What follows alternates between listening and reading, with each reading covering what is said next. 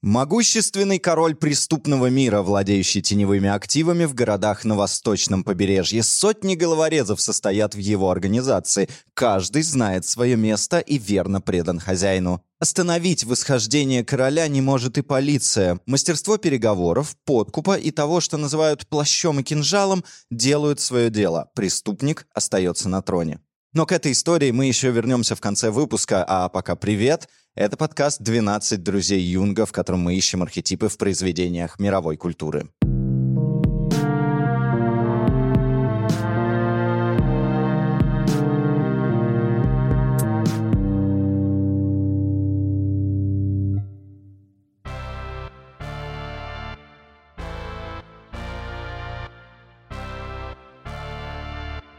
А вот еще история, но уже более традиционная. Некогда процветавшее государство погрузилось в хаос и безвластие. Когда вассалы отравили старого короля, страна пришла в упадок. Уже несколько лет на троне нет истинного государя, развернулась бесконечная борьба за власть. Но неожиданно старый волшебник Мерлин представил жителям королевства диковинку – меч в камне – кто вытащит сей меч из-под наковальни, тот и есть по праву рождения король над всей землей английской, гласила надпись. Многие пытались, но никому не удавалось долгое время достать оружие, пока случайно возле него не оказался юный герой – Артур. Он не помышлял о власти, а просто искал меч для старшего брата и решил попытать удачу. Меч легко поддался ему. Волшебник нарек неизвестного никому мальчика королем. Так, десятью пальцами. Взялся крепко за меч и потянул. Левую ногу, правую ногу. Клеймо получил, вернулся на баржу.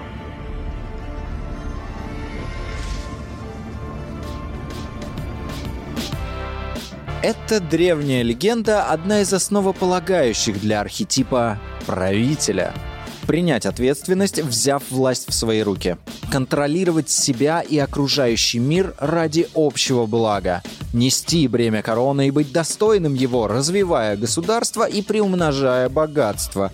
Все это про правителя. Но что если слишком увлечься своими полномочиями? Уверовать в собственную миссию и богоизбранность и превратиться в тирана – Почему заполучить трон, корону и скипетр не равно стать настоящим государем? Давайте по порядку.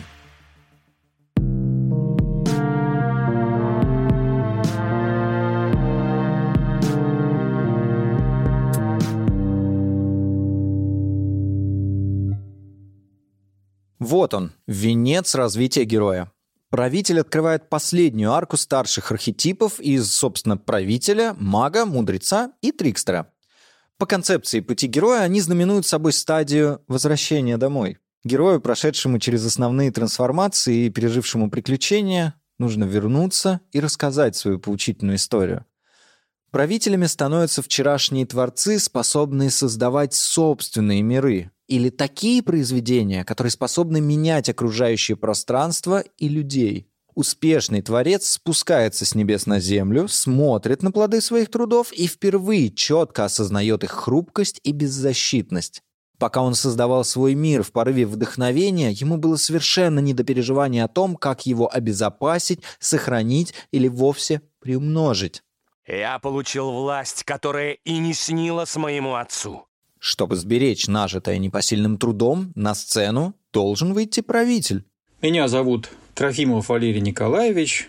Я по базовому образованию врач-психиатр. Сейчас я являюсь директором Института аналитической психологии и президентом Ассоциации аналитических психологов России. Наблюдение за всеми социальными животными показывает, что обычно они распределяются по синусоиде. То есть вот если мы возьмем цыплят, там, волков, собак, обезьян, какая-то группа, э, ну, несколько особей будут претендовать на лидерство.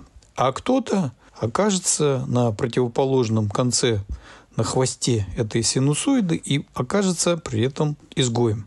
Но если мы отделим изгоев, то они, оказавшись вместе, распределятся точно таким же образом. Они тоже по синусоиде образуют из себя, произведут тех, кто будет претендовать на роль лидера, и тех, кто окажется в изгоях. Потому что эта целесообразность определяется биологией, она определяется тем, что вот природа, она решила, что так лучше осуществлять естественный отбор, благодаря тому, что часть особей будет иметь даже определенную эндокринную биохимическую систему, ориентированную как раз на власть. Они очень устойчивы к стрессу. Если мы говорим о социальных животных, то обычно они проявляют агрессию какую-то. Но вот на уровне человека, если есть даже такая тенденция, посыл такой, все-таки социальные институты, они устроены существенно сложнее, чем волчья стая там, или коллектив цыплят.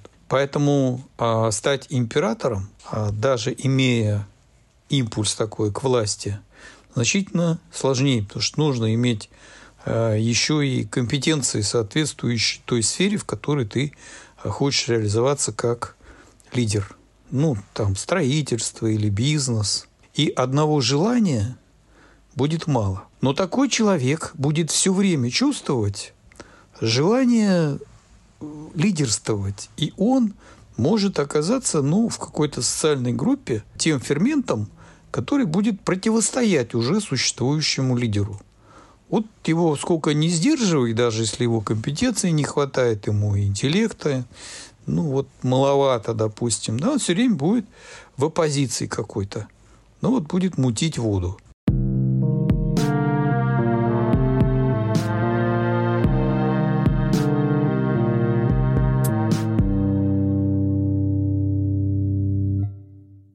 Архетип правителя боится хаоса. Его главная цель — создать процветающее сообщество, обладающее четкими внешними границами и внутренней структурой.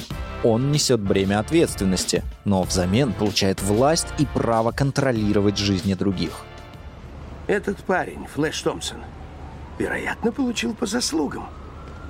Но если ты можешь его побить, не значит, что ты имеешь на это право. Запомни, чем больше сила, тем больше и ответственность. Перед правителем стоят непростые задачи. Он должен научиться контролировать свои творческие порывы и правильно расставлять приоритеты. Вдохновение и импульсивность — это хорошо, но не тогда, когда тебе нужно управлять целым государством, системой, организмом, даже если мыслить в масштабах небольшого бизнеса или собственной жизни. Правитель должен быть стратегом, просчитывать риски на несколько шагов вперед. Ведь короли на то и короли, что правят, то есть раздают указания. Но чтобы превратить свой глобальный замысел с горизонтом планирования в 10 лет в реальность, нужно обладать недюжим менеджерским дарованием и суметь раздробить свой проект на множество реализуемых, компактных и достижимых задач. Их-то и будут пошагово реализовывать подчиненные и подопечные, винтики в механизме государства. Предыдущие архетипы сами проходили собственный путь и затрагивали других персонажей лишь по касательной, или могли ненароком оказаться втянутыми в чужой квест. Правитель гораздо более смело и уверенно вовлекает в свою историю героев. Чтобы построить что-то действительно великое, его одного не хватит. Что для одного великое, другому смерть. И не всякая цель оправдывает средства, но понятие совести и морали не всегда сопутствуют этому архетипу мудро использовать других людей, направлять их энергию в конструктивное русло – талант успешного руководителя, если, конечно, речь не идет о теневой стороне архетипа, но о ней позже. Утер, нам не выиграть эту битву. Я знаю Мордреда, он пощадит нас, если сдадимся. Держи корону. Держи крепко.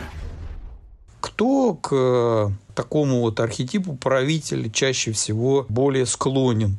из э, психологических таких вот э, характеристик, акцентуации характера. Это может быть эпилептоид.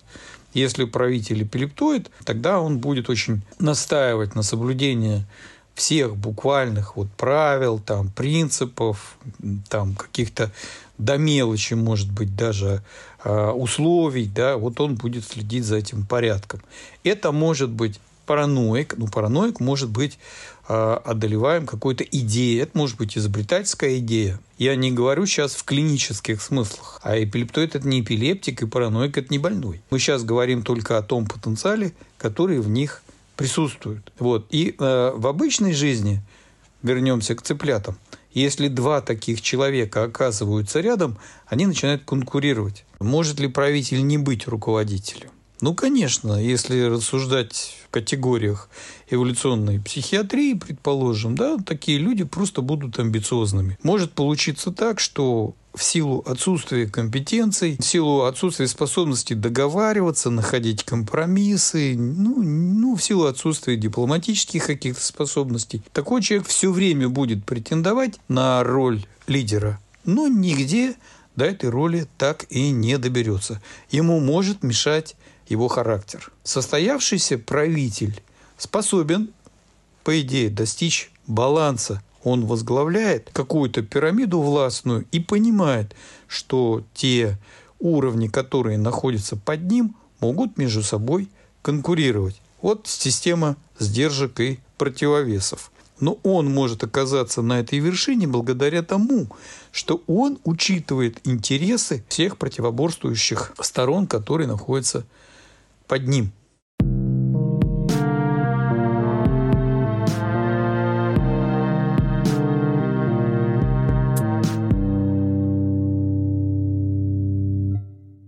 Каноническим правителем древнегреческой мифологии считается, что неудивительно Зевс. При всей противоречивости некоторых его поступков, многие легенды начинаются с того, что повелитель Олимпа решил выкинуть что-нибудь сумасбродное, не думая о последствиях, именно громовержец Зевс уравновесил положение людей в мире, свергнув титанов. С одной стороны, он воплощает в себе суровость и неотвратимость наказания за нарушение законов. С другой, он знает будущее и понимает, кого, когда и чем одарить или как помочь найти свой путь. Повелитель Олимпа держит в узде не только богов, но и людей. Он принес человечеству понятие закона, транслируя его в первую очередь через царей, земных представителей божественной власти. По легендам, именно Зевсу мы все обязаны тем миром с теми правилами, по которым живем сейчас. Архетип правителя проходит через несколько уровней развития. Разберем это на примере Арагорна из «Властелина колец». В течение десятков лет он был простым странником и скрывался от мира, хотя и знал о своем королевском происхождении – не желая брать на себя ответственность, он предпочитал оставаться инкогнито. Почему ты боишься прошлого? Ты наследник Исильдура, но ты не Исильдур. Ты не обречен на его судьбу. Та же кровь течет и в моих жилах. Та же слабость. Твое время придет. Ты столкнешься с тем же злом, но ты победишь его. За это время герой успевает поднабраться опыта, сил, изучить, как устроен мир и он сам. Это в конечном счете и позволит ему претендовать на роль правителя. Теперь, когда война свободных народов Средиземья с темным владыкой Сауроном вступает в решающую стадию, Арагорн решается и принимает меч своего предка, которым некогда уже был сокрушен темный властелин. Это и есть первый уровень – принятие ответственности за себя и свою судьбу. Андрела, пламя Запада, сковано из обломков Нарселя. Саурон не забудет меч Эленделя.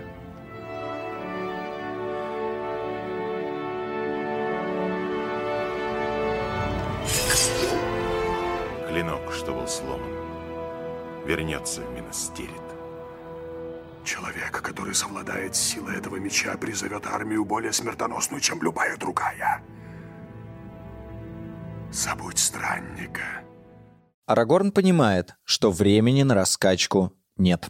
Можно, конечно, и дальше бегать от судьбы, оставив весь мир на разорение Саурона, но пора бы принять свое бремя и статус. В годы странствий Арагорн выступал как таинственный отшельник, одиночка. В некотором смысле в начале своего пути он похож на Иисуса, царя иудейского. И, скорее всего, корни этого персонажа Толкина уходят глубоко в библейский текст.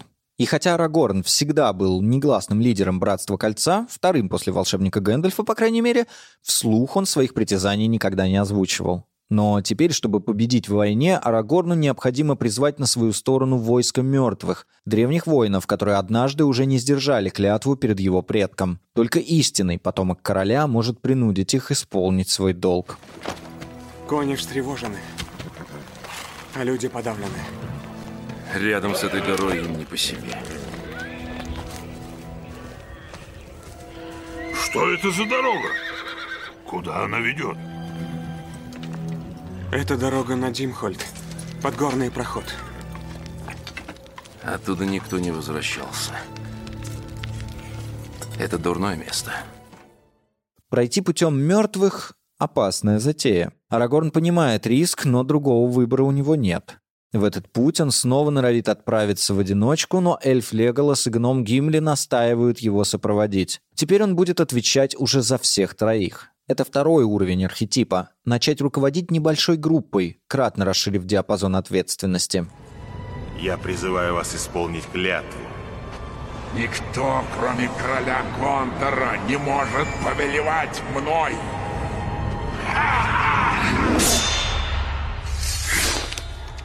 Клинок был сломан.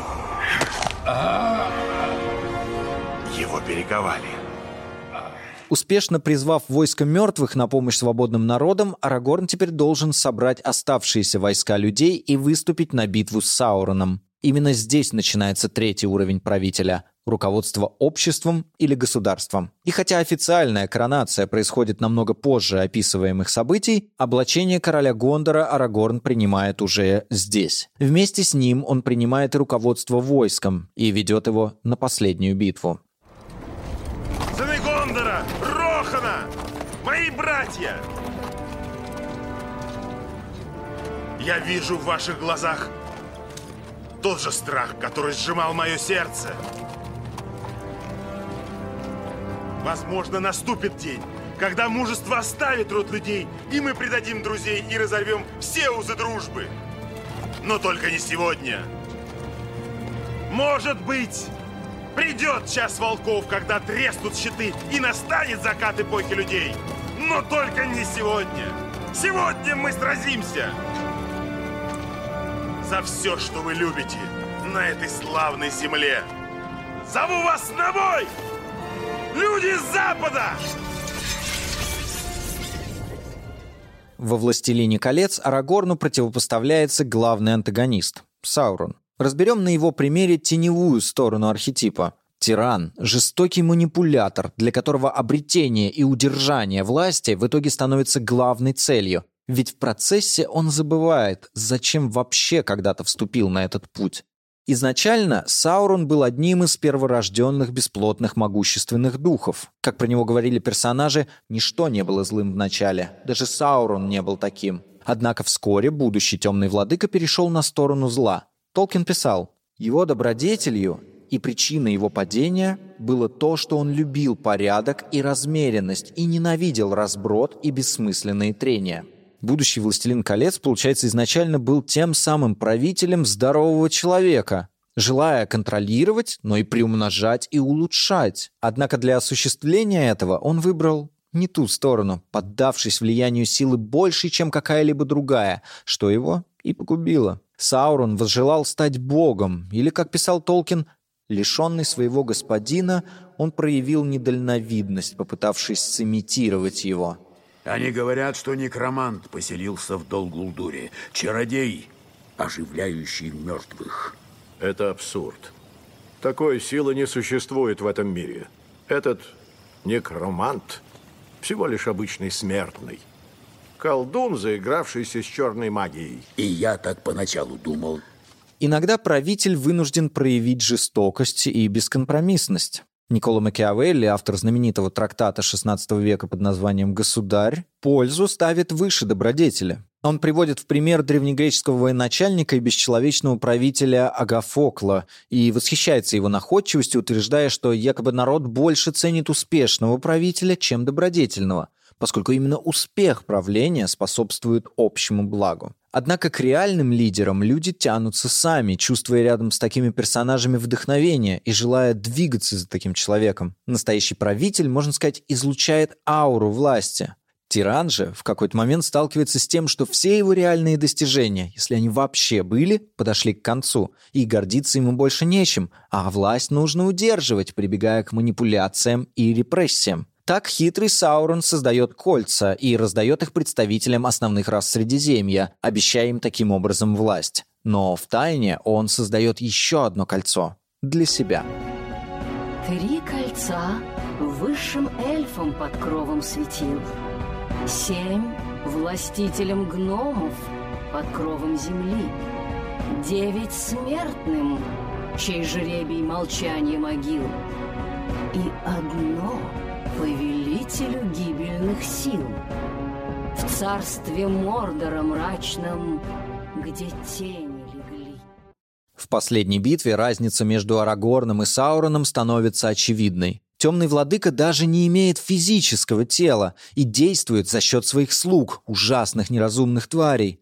Без своей прелести кольца всевластия, которое, собственно, и дарует ему все его могущество, он не способен выйти на честную схватку. Тиран никогда не построит истинное королевство, потому что вся его власть держится на ненависти, принуждении и страхе. В другом же углу ринга Арагорн – просто живой человек, подкрепленный меньшими людскими ресурсами и физическими возможностями. Но Арагорн всегда был настоящим королем, что с мечом, что без меча, даже когда отказывался признавать это.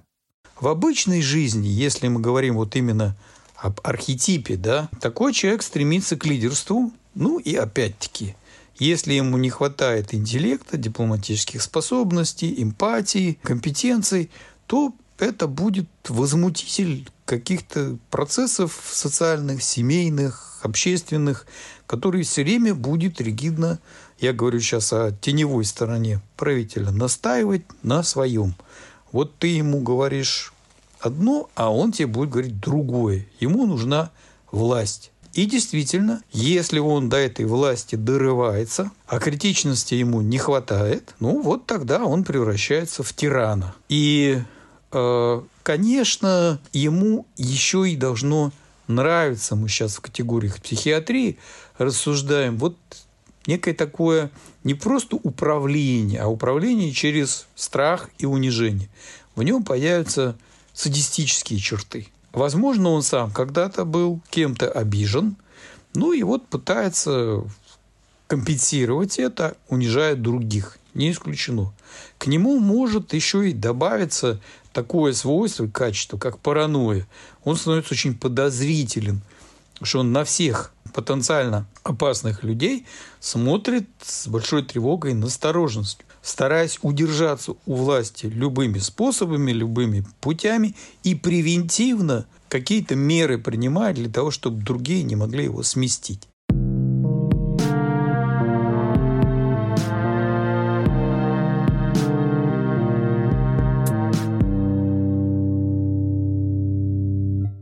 В массовой культуре носителями архетипа правителя, конечно, чаще всего выступают мужчины. По понятным историческим причинам и главенствующему много веков патриархату. Но и история, и литература, и кино знают немало успешных женщин-правителей. Клеопатра, Маргарет Тэтчер, многочисленные королевы-матери в Средневековье, королева сразу Англии и Франции Леонора Аквитанская и многие-многие другие.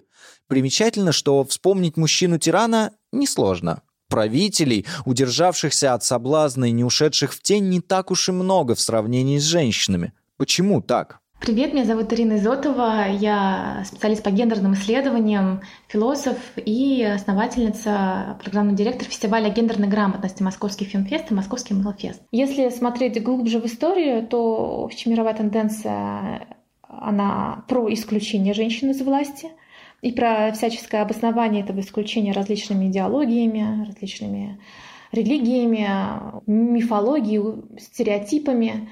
В некоторых монархиях власть получали женщины по наследству, да, это было нормально принято, либо каким-то образом харизматичные женщины участвовали в битвах за престол, как наша Екатерина II, которая организовала переворот против своего мужа Петра III. Но если говорить про общие мировые тенденции, то нормальных лифтов для женщин во власть, доступных, а, эффективно работающих, массовых не было. То есть попадание женщин во власть было скорее исключением, чем правилом.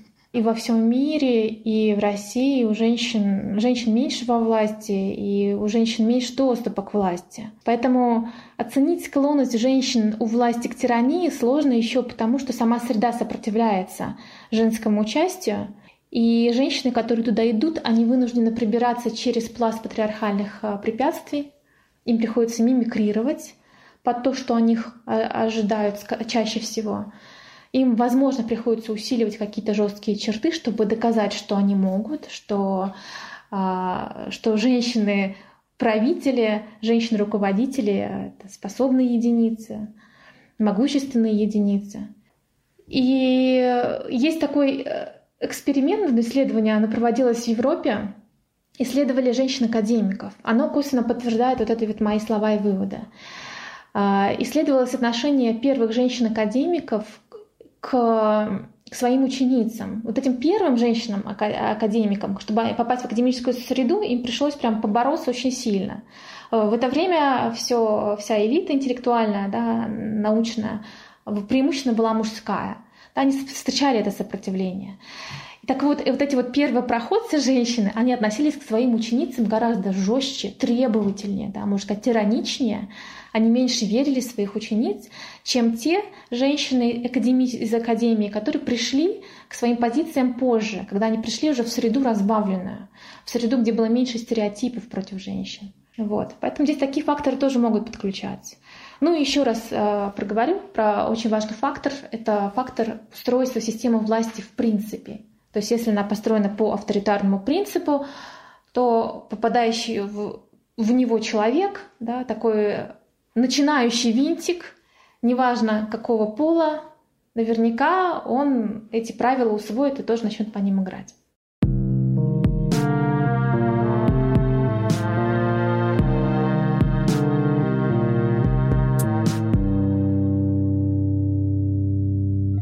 В этом контексте любопытен пример известной сегодня поп-культурной правительницы Дейнерис Таргариен из вселенной «Игры престолов».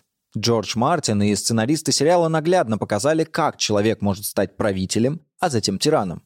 Дейнерис начинает свой путь просто как помощница при своем брате, который готовится стать королем и вступить в борьбу за власть. Он ни во что не ставит сестру и относится к ней пренебрежительно. А для того, чтобы заручиться поддержкой народа дотракийцев, вовсе выдает ее замуж за их предводителя.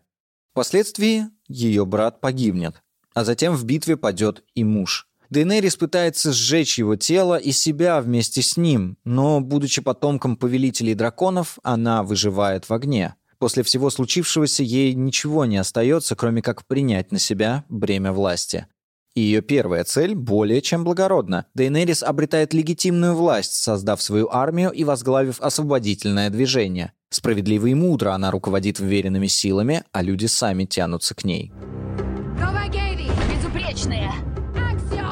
Убивайте господ! Убивайте солдат! Убивайте всех, кто держит кнут! Пощадите лишь детей!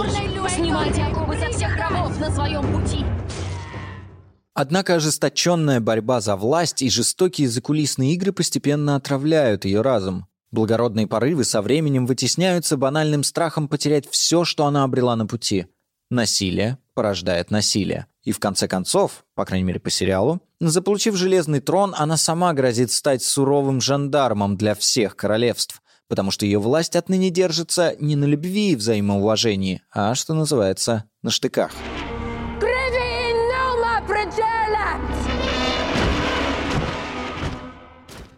Вспомним оппозицию Арагорна и Саурона. Похожая же коллизия происходит и в «Игре престолов». Рядом с неистовой Дейнерис, опять же по сериалу, стоит Джон Сноу. Бастард, никогда не желавший ни власти, ни высокого положения. Он долгое время провел в изгнании среди преступников и других бастардов, защищая северную границу королевств, в дозоре на стене. Там он органически стал лидером, Попытка объединить живущих за стеной одичалых и людей Семи Королевств даже привела его к гибели. Однако, так как настоящий лидер всегда получает поддержку волшебников, в дар он получил воскрешение. Когда Джон Сноу узнал, что в действительности именно он должен занять Железный трон, то отошел в сторону и не стал претендовать на эту роль. В этой сюжетной развилке он расходится с Арагорном, который принял свою власть. Джон Сноу же в конце истории удаляется туда, где когда-то и начинался его путь обратно в дозор на стену. Север свободен благодаря тебе. Но потерял короля. О них позаботится дочь Неда Старка. Лучшего и желать нельзя. Дорогие часы, статусные автомобили. Архетип правителя в маркетинге – это обычно о богатстве и роскоши на грани разорения своих подданных. Почему? Чтобы удерживать власть, государь должен ее демонстрировать. Не случайно на всех парадных портретах императоров по канону изображаются атрибуты власти. Скипетр, держава, корона, трон, роскошные огромные дворцы, дорогие вещи, которые больше себе не может позволить никто. Это демонстрация силы. Даже не пытайтесь со мной шутить. Простой элемент безвредной манипуляции, как грива у льва. Ведь не зря он царь всех зверей. Забавно, что в одной из реклам автомобилей Mercedes главным героем ролика выступает лев в деловом костюме. Он ведет себя как руководитель, участвует в совещаниях, борется с завалом электронных писем и безответственностью проливающих на него кофе сотрудников. Но как только он садится в автомобиль, там его место. Там его принимают по достоинству. И более того, там его понимают. В машине льву-правителю весело и беззаботно. Его стиль – провокация. Его пульс – ритм города. Его интеллект – за пределами познания. Новый CLS один на миллион. А вот реклама часов Rolex апеллирует к другой составляющей образа правителя. Конечно, к его окружению, ведь короля делает свита, в ролике подводных часов показан водолаз, который и так, казалось бы, прекрасно знает, что и как делать. Но вот он сталкивается с неизвестным и бросает вызов подводному миру. И такому, безусловно, уверенному в себе и обладающему властью человеку непременно нужны союзники, слуги, гардемарины. Таким и показан статусный атрибут. Часы от Rolex за бешеные тысячи.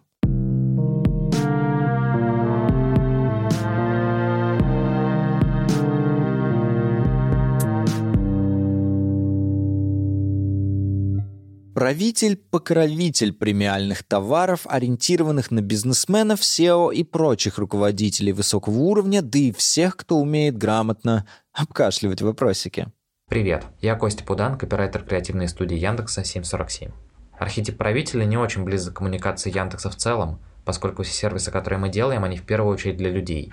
И у нас из-за этого практически нету премиальных брендов, которые могли бы так обращаться к аудитории. Во всяком случае в поиске. Поэтому мы редко используем этот архетип в своей коммуникации напрямую. Но тем не менее, я могу найти близкий пример использования такого архетипа в работе. Это рекламная кампания Яндекс Облако.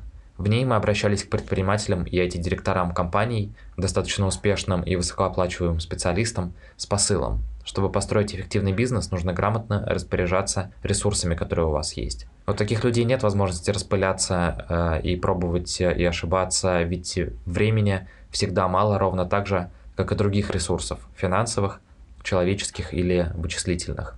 Вообще, мне кажется, что в последнее время бренды не часто используют этот архетип в своей коммуникации. Не так часто, как раньше. В коммуникации есть тенденция к равному отношению ко всем. Раньше можно было сказать, что часы Rolex, Mercedes-Benz или другие люксовые бренды используют этот архетип. Но сегодня эти бренды как будто бы разделились на две части. Первая пытается выйти за границы своих образов и обращается к более широкой аудитории. Ведь позволить себе такие предметы могут уже не только взрослые успешные люди, но и, скажем, молодые стартаперы, для которых нет особой преграды совмещать э, обладание автомобилем Mercedes с какими-нибудь дешевыми электронными часами. На первый план для них выходит функциональность. Да и рынок стал больше, и зачастую имея достаточно денег э, на дорогой автомобиль, люди могут купить себе, скажем, электромобиль за бренд и какую-то уникальность. Например, ту же самую Теслу. А у Теслы, к слову, практически нет коммуникации вовсе. А, а вторая часть брендов э, ушла из классической рекламы времен Ogilvy э, и коммуницирует с аудиторией как будто бы какими-то другими способами. Видимо, через лидеров мнений, например, как минимум, мы, во всяком случае, давно не видели примеров такой коммуникации в громких рекламных кампаниях, которые крутятся на Супербоуле или которые выигрывают в Каннах. Там больше упор делается на человечность и на уравнивание людей. А, но мне кажется, что этот архетип не ушел совсем, а просто нашел другое прочтение и какое-то переосмысление. Например, а, хочется вспомнить компанию бренда Burberry – люксового, конечно, бренда, а, работающего в первую очередь на взрослую аудиторию раньше. Но сегодня этот бренд пытается омолодиться достаточно успешно и показывает в своих рекламных роликах в первую очередь молодых людей. Он им помогает управлять уже не миром вокруг себя, а, как некий атрибут статуса, а миром внутри себя. Бороться с накатывающими волнами всевозможного стресса, покорять а, их за счет своей уверенности, и в том числе уверенности в своем внешнем виде, в своем стиле. Один из последних роликов, где ребята, приехавшие в поле на дешевом автомобиле, могут буквально оседлать на летающей буре и взлететь над землей, идеально это э, визуализирует. Так же, как и другие компании, например, где молодые ребята, буквально вчера закончившие университет в пальто и другой одежде Бербери, э, уворачиваются от падающих с неба ледяных глыб и делают это максимально элегантно. Кажется, это отличный пример использования архетипа.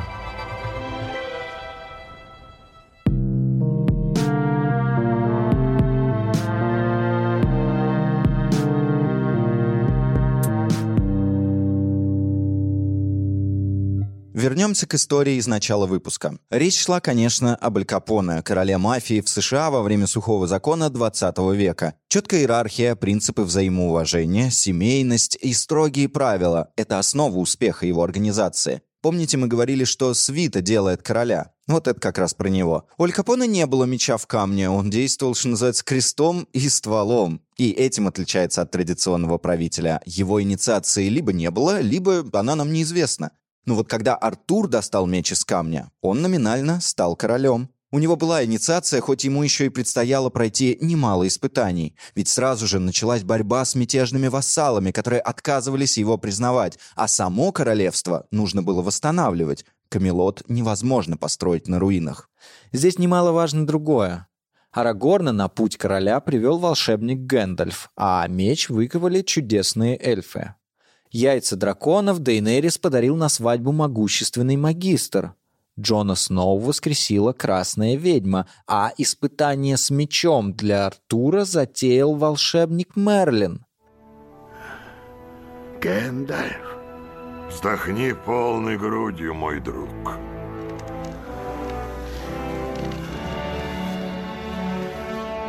Черным сном спал мой разум.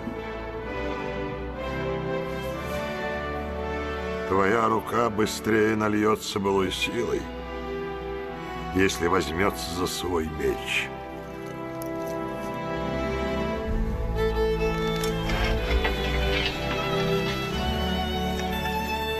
Как видно, почву для инициации правителя готовит маг. Следующий архетип, с которым мы познакомимся совсем скоро. Да и, кстати, маг даже не обязательно обладает действительно какими-то волшебными способностями. Ведь его настоящее волшебство совсем в другом. И на самом-то деле волшебником может стать каждый, без всякой волшебной палочки. А вот как, узнаем в следующей серии.